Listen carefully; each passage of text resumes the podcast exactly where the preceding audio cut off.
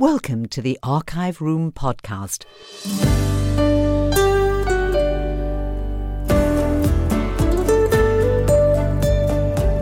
The Nation Station,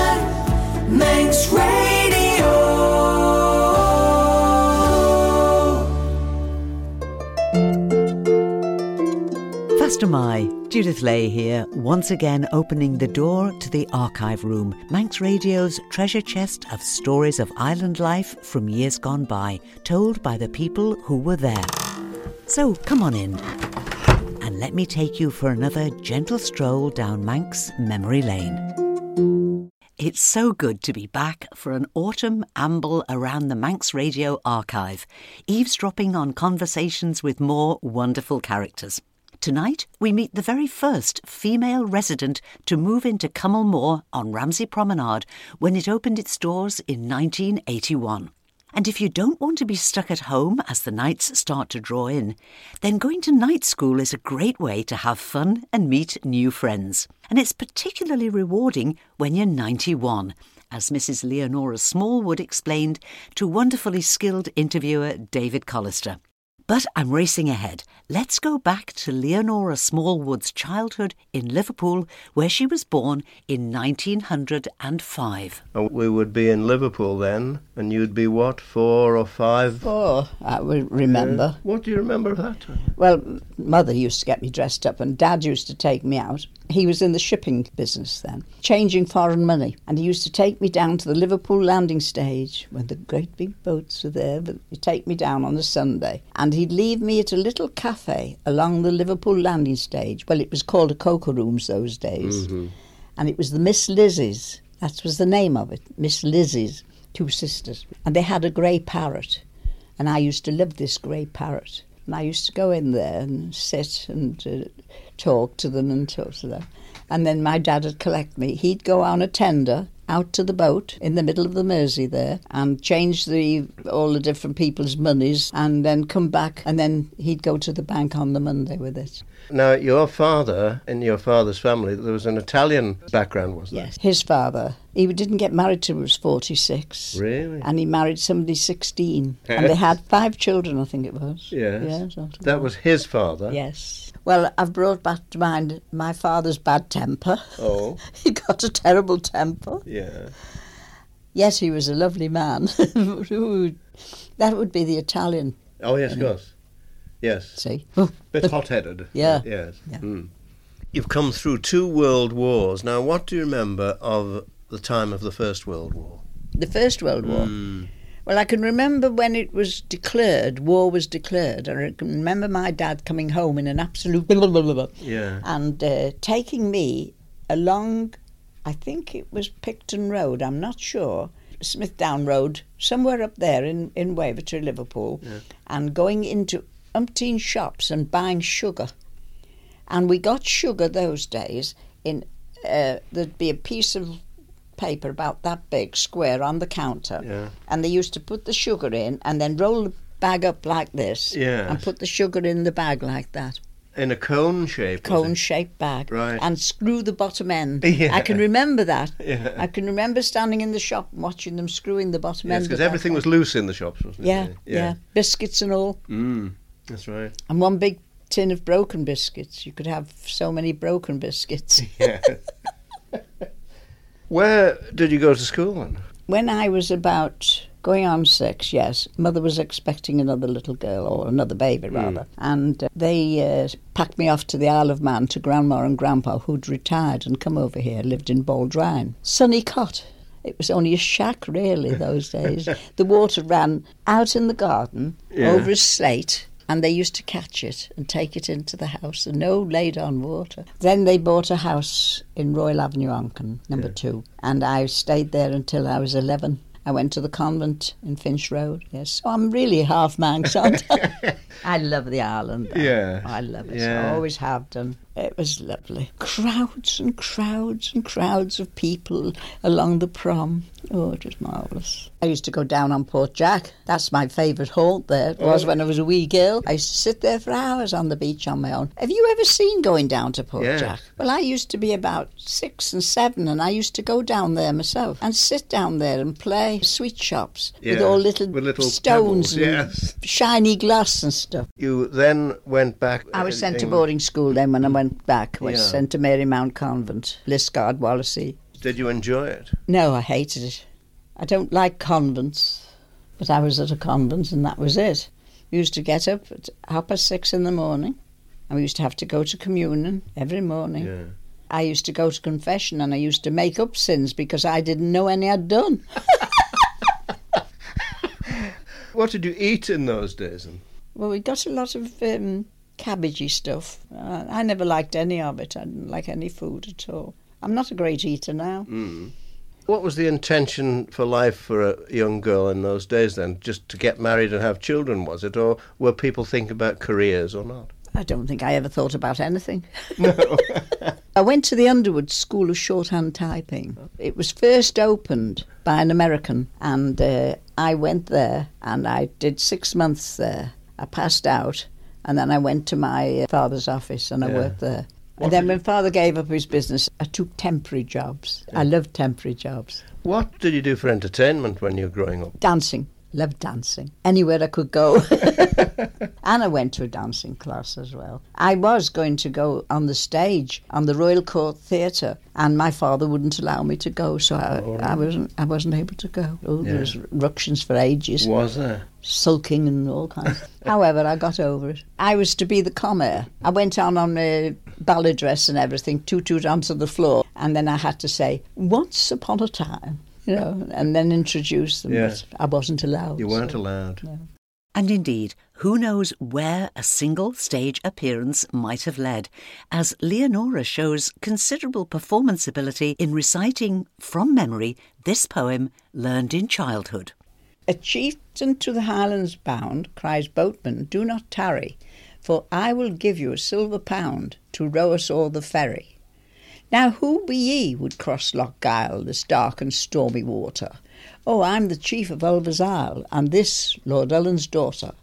And fast before her father's men three days we've fled together, for should he find us in the glen, my blood would stain the heather. Out spoke the hardy Highland wight, I'll go, my chief, I'm ready. 'Tis not for your silver bright, but for your winsome lady. And by my word, the bonny bird in danger shall not tarry, for though the waves are raging white, I'll row you o'er the ferry. The boat has left a stormy land, a stormy sea before her, when oh, too strong for human hands, the tempest gathered o'er her. Lord Ullin reached that fatal shore, his wrath was turned to wailing, for sore dismayed through storm and shade, his child he did discover. One lovely hand she stretched for aid, and one was round her lover.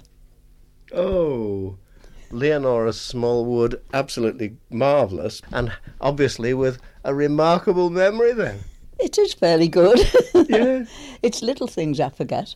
I was fairly late getting married. I was 28 when I got married Mm. to Our Lady of Good Ho- Help in uh, Wavertree Mm. On a beautiful day. It was absolutely a lovely day. We'd had a heat wave.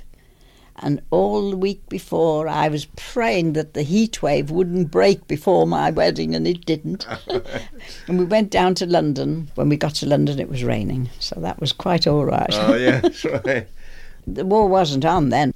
June the 3rd, I was married. Uh, 1934. June the 3rd, 1934. Well, that was the period, that was a good period, really, between the wars, wasn't it? Yes, that was nice then, yes. My husband had got a job down in Kent, and we went down to live there. We lived in Kent.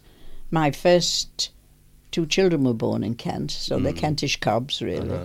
But you were back in Liverpool for the Second World War then, were you? Was your third child born when you were back in Liverpool? Yes, and that was when the war broke out. Yeah. I was in the hospital down in Kent with rheumatic fever at the time, and I'd had the two little girls then, and I hadn't got John then.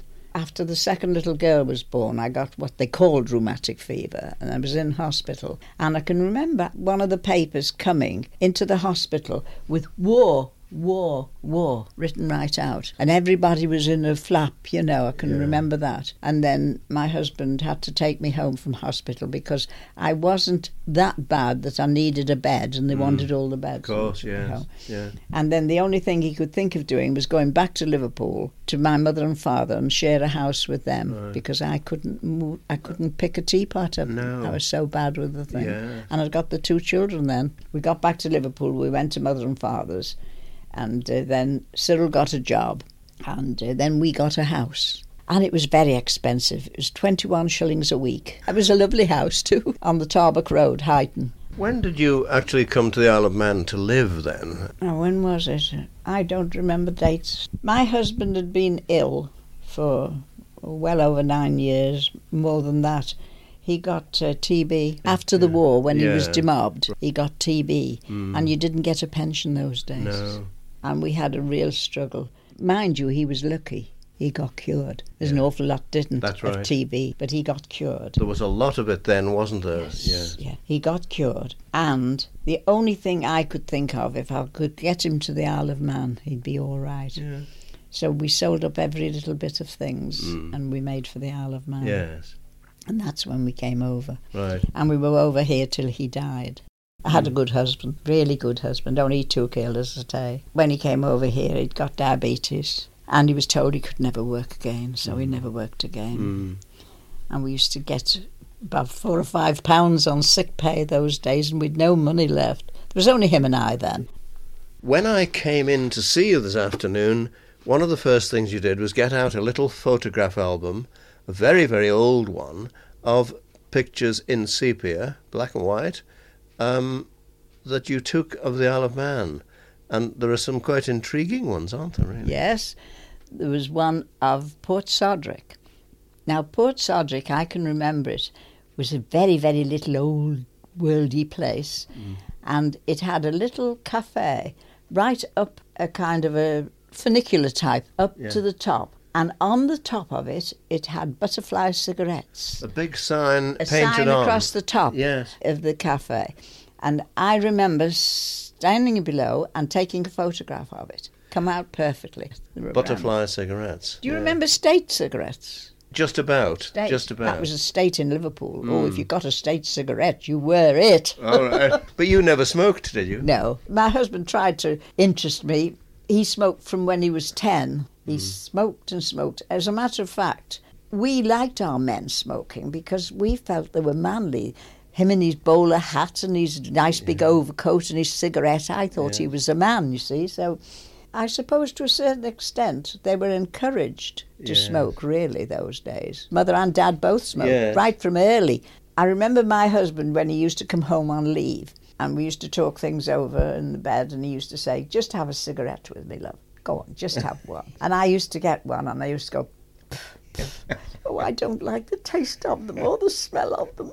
And I used to try and have one with him, but I didn't like them and I never smoked. And I didn't like the smell of his breath with them neither. I made him take cashews, Yes. scented sweets, to mm. take the smell away. I couldn't stand the smell of it. I hate it. But I've never stinted my drinks, not even now I'm old. I quite enjoy my sherry. Oh, I. And a drop of brandy now and again. Oh, yes, Yeah. yeah. Just a change. Yes, that's right. You're an absolute whiz on the computer, Mm. but you didn't start doing that till you were what? 91, I think. What got you going with that then? Well, because I wanted to do something at night. Mm-hmm. I wanted to go out at night. So I went to this class at the Queen Elizabeth, you see. Oh, I did enjoy myself. It was lovely. The You- girls so nice to me, too. They were lovely girls. I only was there one whole term, like, and then I went in for this exam, got a distinction. There's my certificate. I I'm very proud of that because I haven't got many certificates in my life. How much do you use the computer then? Oh, every day. I now type the letters to my family because my writing is going a little bit wiggy waggy. I, hmm. I can't write nicely now. So, hmm. And when anybody annoys me, you know, in one of the firms or something, I like to write a nice snotty letter to them. I really can't believe that you're as old as you say you are, you know, but you showed me your birth certificate, didn't you? Yeah. Oh, I love that birth certificate. You know, I do really. because imagine keeping it all these years. Yes. It's been patched and patched and patched, hasn't it? You can hardly read it. But you've also been typing out your memoirs, haven't you? Yes, yes. I think we ought to have a, a little look at a page or two. Maybe you could read a page or two of them for me, would you? One morning I woke up feeling very grotty, not ill, but I felt that nobody loved me and I wasn't liked, etc., etc., etc. The doctor had ordered me some tablets, Yeah.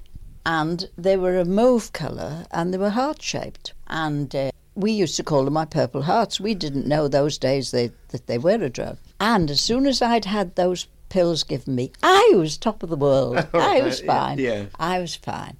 Gradually, I felt myself again. By then, it was holiday time, and we started to prepare for two weeks' holiday in the Isle of Man. I was my usual self for quite a little while, and then I suddenly felt rotten.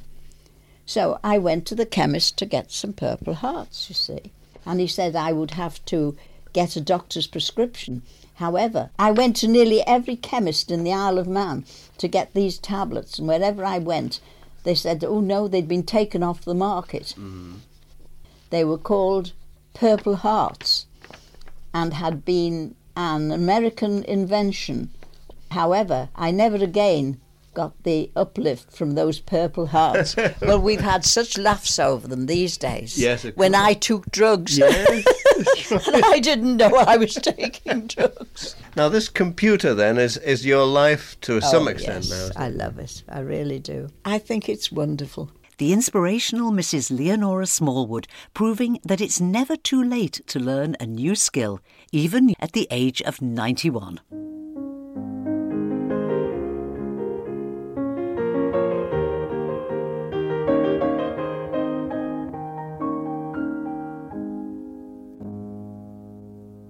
My main guests tonight have one thing in common. Neither were Manx born, but both have a deep love and an almost lifelong association in some way or another with the island. For Mabel Bean, known by everyone as Mab, it started with her engineer father's interest in cars. But when David Collister went to talk to Mabel in the summer of 2000, when she was just about to celebrate her 101st birthday, it was her earliest memories that David was firstly keen to hear. What are your first memories of childhood then? I was horribly spoilt, I don't mind telling you that for a start. Very much younger than my brother and sister, you see, so spoilt baby. I was spoilt always, definitely spoilt. Now, where did I go to school? I went to boarding school in Buxton as soon as war broke out. Yes. Now, let me see what happened after that. Well, the war started, of course, after that. The First War. First war. Yes. No, I went to boarding school and the war was on, and I had a, something wrong with my throat, and I had to have a, go and have an operation on my throat. Hmm. And I refused to go back to school after that. You see. well, it was first first war. What age would you be then? That was about 16. My father was in the motor business. You see, I was busy driving a. I hadn't got a driving license. No, no driving license. You got, you got your driving license from the county, county council, and the man in charge was seeing my father one day, and he said, he said, uh, "Bring me up to the station, will you?" He hadn't got a motor car of his own. So my dad says, "I'm a bit busy, Mab will take you." See, as we were going up, he said, uh, "How old are you, Mab?" Oh, I said, "I'm 16." And he said, "Good God, you haven't got a license." I said, "No, no, I haven't got a license." So he gave me a license a year earlier. Oh, right. Have you still got it? Yes. Oh, you've got it here. Yeah. Now, look at that. Yeah, look at that. County of Nottingham Motor Car Act 1903, licence to drive a motor car, Miss Mabel Clark. This licence must be produced when application is made for renewal. In the event of loss or defacement, a duplicate can be obtained from the council for a fee of one shilling. Well, that is signed by H. Godfrey, Superintendent, Nottingham. Yes. Well, he said what he could do. He said, as long as you're in the county, he said, if you're in any trouble, he said, I could always get you out of it. But he said, you're not in every county, you're all over the place. You see, I was driv- driving this man all over the place, you see. Yes. So he said, you'll have to uh, have a license. So he sent me the, sent me the license. Yes. Now I'm going to show you something here first. Now my father, I told you, was in the motor business. Now that was the first motor car that he built himself. So your father was Mr. Clark, Charlie Clark. Charlie Clark, and he built a car Yeah. Well, it wouldn't go very far today, would it? No, it, it, it, it would. It, it, it would if it, it's not much more than a couple of bicycles and a No. seat, is it? no, a little, little engine. yes. Well, I told my mother, I said, look, I'm going to take you to London in this, you see. So mother said, well, I don't like the engine. Can't you do something about that engine in front, you see? So it's only 144 miles, mind, you, to London it was. And so he said, oh, he says, I can make a bonnet, something for it. So he covered it up. They had to throw that in the field after the beginning of about half an hour because it got so Got hot, you see. hot? Yeah. And he took it to London in that, my father did. Well, of course, uh, we're looking at a vehicle here that's got no cover of any kind, Oh, no, it? no. And then and my father kept that old old relic, and I used to play, play with it when I was a kid. He was pretty good then as a as a mechanic, was Oh, he? he was a marvellous man. Engineer, really. Actually, he, he started making uh, bicycles. And then when motor cars came on the go, you see, he said, oh, he was immediately onto it, you see. yes. Went up to London to see this motor car, the Albert Hall or somewhere it was held. And uh, it, it was going round and round, you see, and you could have a ride in it. And so then he comes back and, uh, and makes himself one, you see.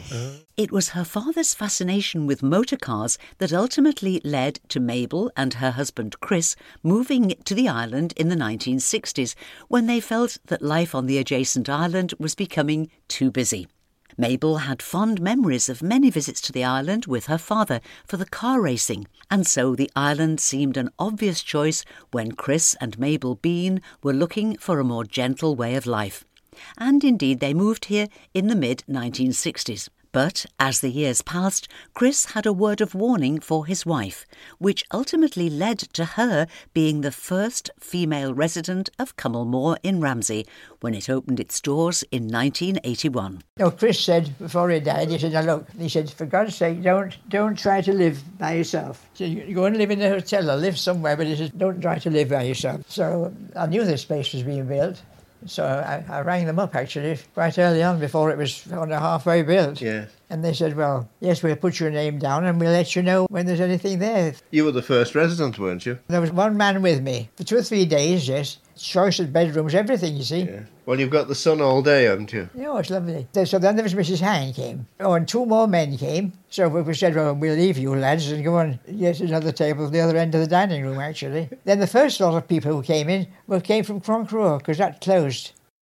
Memories from Mrs. Mabel Bean, the first female resident of Cummal Mooar in Ramsey. Mabel was talking there to David Collister in the summer of 2000, just a month before her 101st birthday. And finally, with the steam packet being very much in the news in recent weeks, I thought we'd finish with a word from the late Captain Jack Ronan, former master of the old Ben-my-Chree, who was with the Isle of Man Steam Packet Company for over 40 years and died on Tynwald Day this year at the age of 94. Here's Captain Jack chatting with David Collister about an incident that happened whilst he was in New Zealand. I, I was in, in Napier in New Zealand and I was night watchman, so I had the day off. Slept in the morning, so out the afternoon for a bit of exercise, walk around the town. And I seen a shop, a shoe shop, and it was Collister, spelled with an O. So I, I says, there can't be uh, anywhere else they have a Collister. That has got to be Manx. So in, in I, I went and I said, I see your name Collister there. I said, that's very common where I come from. I'm from the Isle of Man. And with that, there was about three of them came from, from out from little Bobby Guppy, Isle of Man. They were, they were from Port St Mary. Really? And I knew them. One of the amazing things was their father was Richard Collister, who had sailed out of the Isle of Man in ships. He had a brother who was master in the steam packet, Willie Collister. But Richard Collister said to me, when I met him, eventually met him, the, the people I met in the shop were his sons, two sons and a daughter. Yes. When I met the father and mother, the mother was a, a cotton from Colby, he was a Collister from Port St Mary. And he said that he sailed with my grandfather, Neddy Creven, from Cregneash, the time my mother was born. And they were in Donaghadee at the time when he got word, and they were walking round the harbour there, and Neddy seen this schooner called the Mabel Annie, and he said that would be a nice name for the daughter. And my mother said afterwards, fancy calling me after an old boat.